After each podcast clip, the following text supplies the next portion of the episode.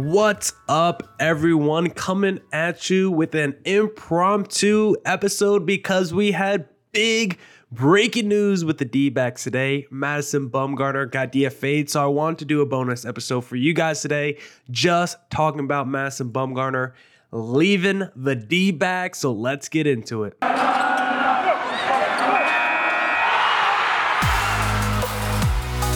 You are Locked On Diamondbacks, your daily Arizona Diamondbacks podcast, part of the Locked On Podcast Network, your team every day.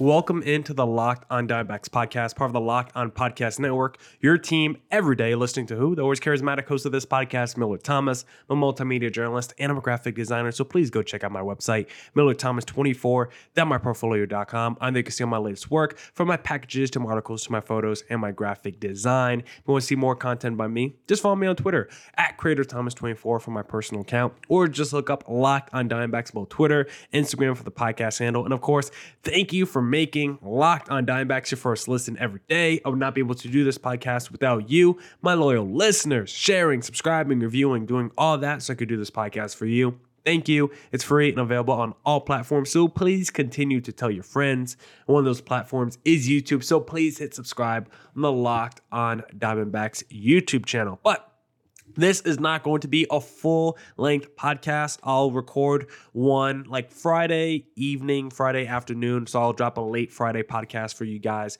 tomorrow. But we're going to do a special bonus pod for you guys today. So this will be shorter than it typically is just because I want to hit on the big breaking news that the D backs dropped today. Because when I got out of my shower this morning as I was getting ready for work, I saw my Twitter notification from Jeff Passan breaking news D backs, DFA, Madison Bumgarner.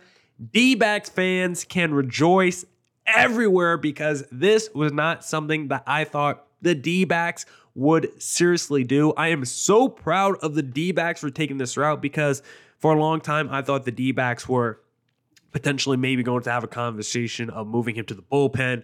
Maybe you try to do a thing where you skip rotation starts, do a six man rotation. They've been talking about he hasn't looked right from a health standpoint. Maybe you make up an injury, put him on the injury list for a little bit and try to figure out what's wrong with him. Like there were so many different avenues the D backs could have went down to try to could have went down to still and try and salvage this deal and this contract because this has turned into one of the worst contracts in baseball because now the D backs are going to eat the rest of his $34 million or whatever it is that's owed to Madison Bumgarner. But when you think of all the scenarios, yes, this one might have been the toughest one. This one hurts the most, at least financially. But from a competitive standpoint, this was the best option for the D backs. And it's why I'm so proud of them because the D backs making this move shows me their commitment to this season and beyond. It tells me that the D-backs are taking this season seriously and maybe they're maybe they're not telling you that they're World Series contenders or anything like that, but they recognize the young talent on the field. They want to give that young talent as much opportunity as possible. And while the young talent's playing good, while the whole team is playing good and clicking and winning ball games, I mean, listen, it's still super early in this season, but the D backs are playing above 500 ball right now, which is something you couldn't have said the last couple years at this point of the year. So the D backs recognizing this hot start to the season, seeing the team actually competitive, adding a little bit of urgency to the season by DFAing Madison Bumgarner and saying, you know what?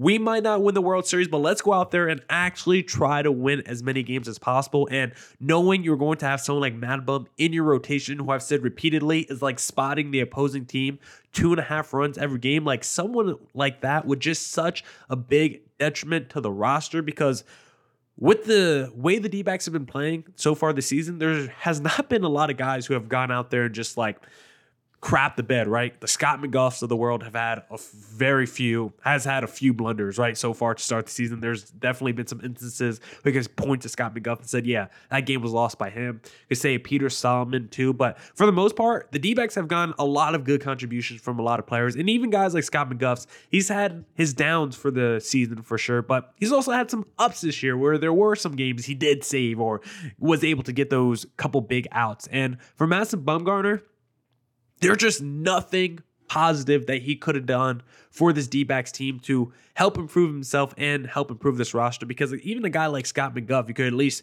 you know what? He didn't work out as a closer. You can still throw him in low leverage situations in the sixth and seventh inning when there's no one on base and the starter comes out. You can still find ways to mix Scott McGough into the game and make him effective. But for Madison Bumgarner, it's like he hasn't been effective this season, and he hasn't been effective for four years now, and it was never going to get better. You're with the best pitching coach in baseball in Brent Strom, and it has not mattered. Remember, I brought up on yesterday's pod, there was, or probably was today's podcast since I dropped it today. Um, there was one point last season where Madison Bumgarner threw his like first eight starts had like a two sub ERA, and then he still finished the year with an ERA near five. His ERA this season is north of 10. Madison Bumgarner has been absolutely atrocious this year. And over his four years with the D back, 69 games, 15 and 32, with a 5.32 ERA and a 1.379 whip.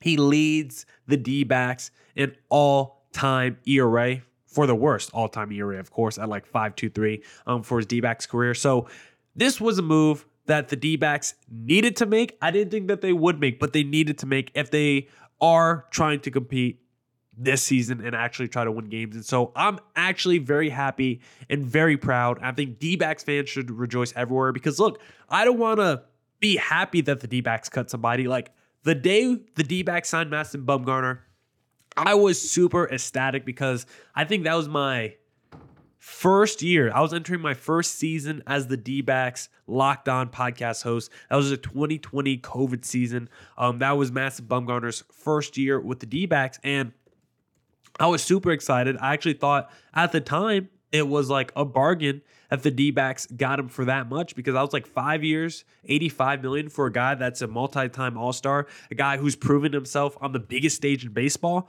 I was like, yeah, five years, 85 for that guy. Obviously, he's maybe not the guy he was at 25 years old, but he still could be a top two starter in a rotation, no doubt, and be an elite veteran clubhouse guy, and just still be an above average, really good major league starting pitcher. Number two behind Zach Gallen. You know, at the time we didn't know Zach Gallen was going to be this guy, but you at least thought Madison Bumgarner would have been a high end number two starter for your rotation at the very worst. And he's actually been maybe the worst starting pitcher in baseball since signing with the D backs. And so Madison Bumgarner not living up to that contract is kind of crazy. And the fact that he didn't even make it to the end of the contract is also kind of crazy for a guy of his pedigree, considering he's maybe a future Hall of Famer. Like, I don't know how his D backs tenure is going to affect his Hall of Fame candidacy because he still has a career 347 ERA. Like, not like his D back stint hurt his career ERA that much. I think you're going to remember those first 11 years with the Giants where he went 119 and 92 with a 313 ERA. Like,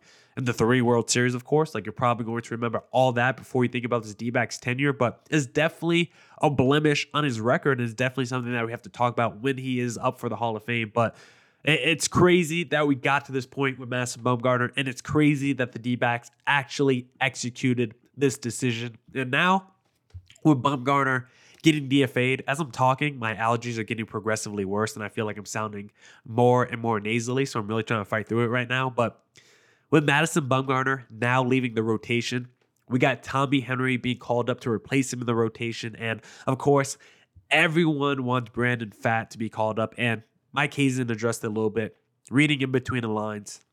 Sounds mostly like Brandon Pfaadt's not being called up right now just because they want to maintain his rookie eligibility for 2024 without really saying it. And also, Tommy Henry talking to um, Nash Walker, communications coordinator and broadcaster for the Reno Aces. He says Tommy Henry has looked really good throwing the ball this year. So I don't think Tommy Henry is like a high ceiling guy, but I think if he's in the back end of your rotation, I think he'll look fine for the D backs in his starts. I think he'll probably be very serviceable. Like, I don't think he's a bad pitcher. I just don't think he's going to be. When Tommy Henry's on the mound, it's not like when Ryne Nelson or Drey Jameson's on the mound. You're like, okay, cool. He's young. He's out there. Hopefully, he can have us a good start. So excited to see Tommy Henry. And at the very least, Tommy Henry is an upgrade over Madison Bumgarner. So you can't get any worse in those starts. Next question is what do you do when Zach Davies comes back? I assume Davies still goes to the rotation, but you still don't know. Maybe you keep Tommy Henry and Davies in the rotation. They put Drey Jameson back in the bullpen. Maybe you go Henry, uh, Jameson, and Ryne Nelson in the rotation. You put Davies in the bullpen, which I think is very unlikely. Tommy Henry has also been a long reliever for the D backs in the past. So you might keep Drey Jameson in the rotation, put Tommy Henry back in the bullpen. I think it might depend on how we see Drey Jameson in his next rotation start. Do the D backs give him a longer leash? Are they still going to do this like three and a half inning thing? That would tell me that they're probably still trying to keep Drey Jameson in the bullpen if they do do that. But for the most part, D backs fans should feel good don't worry too much about who's replacing Mad Bum in the rotation. Whoever it is is going to be better than Madison Bumgarner. And Mike Hazen said he thinks Brandon Pfaadt is ready. They just don't want to call him up right now for whatever reason. They said his schedule with the rotation or whatever, yada yada. Brandon Pfaadt, I think, will get called up this season. It just might not be as soon as the fans want because listen, we know he's a tantalizing talent. Everyone wants to see Brandon Pfaadt, and I think we will eventually. But for now, as I keep saying, D back fans rejoice because we no longer have to watch Madison Bumgarner start.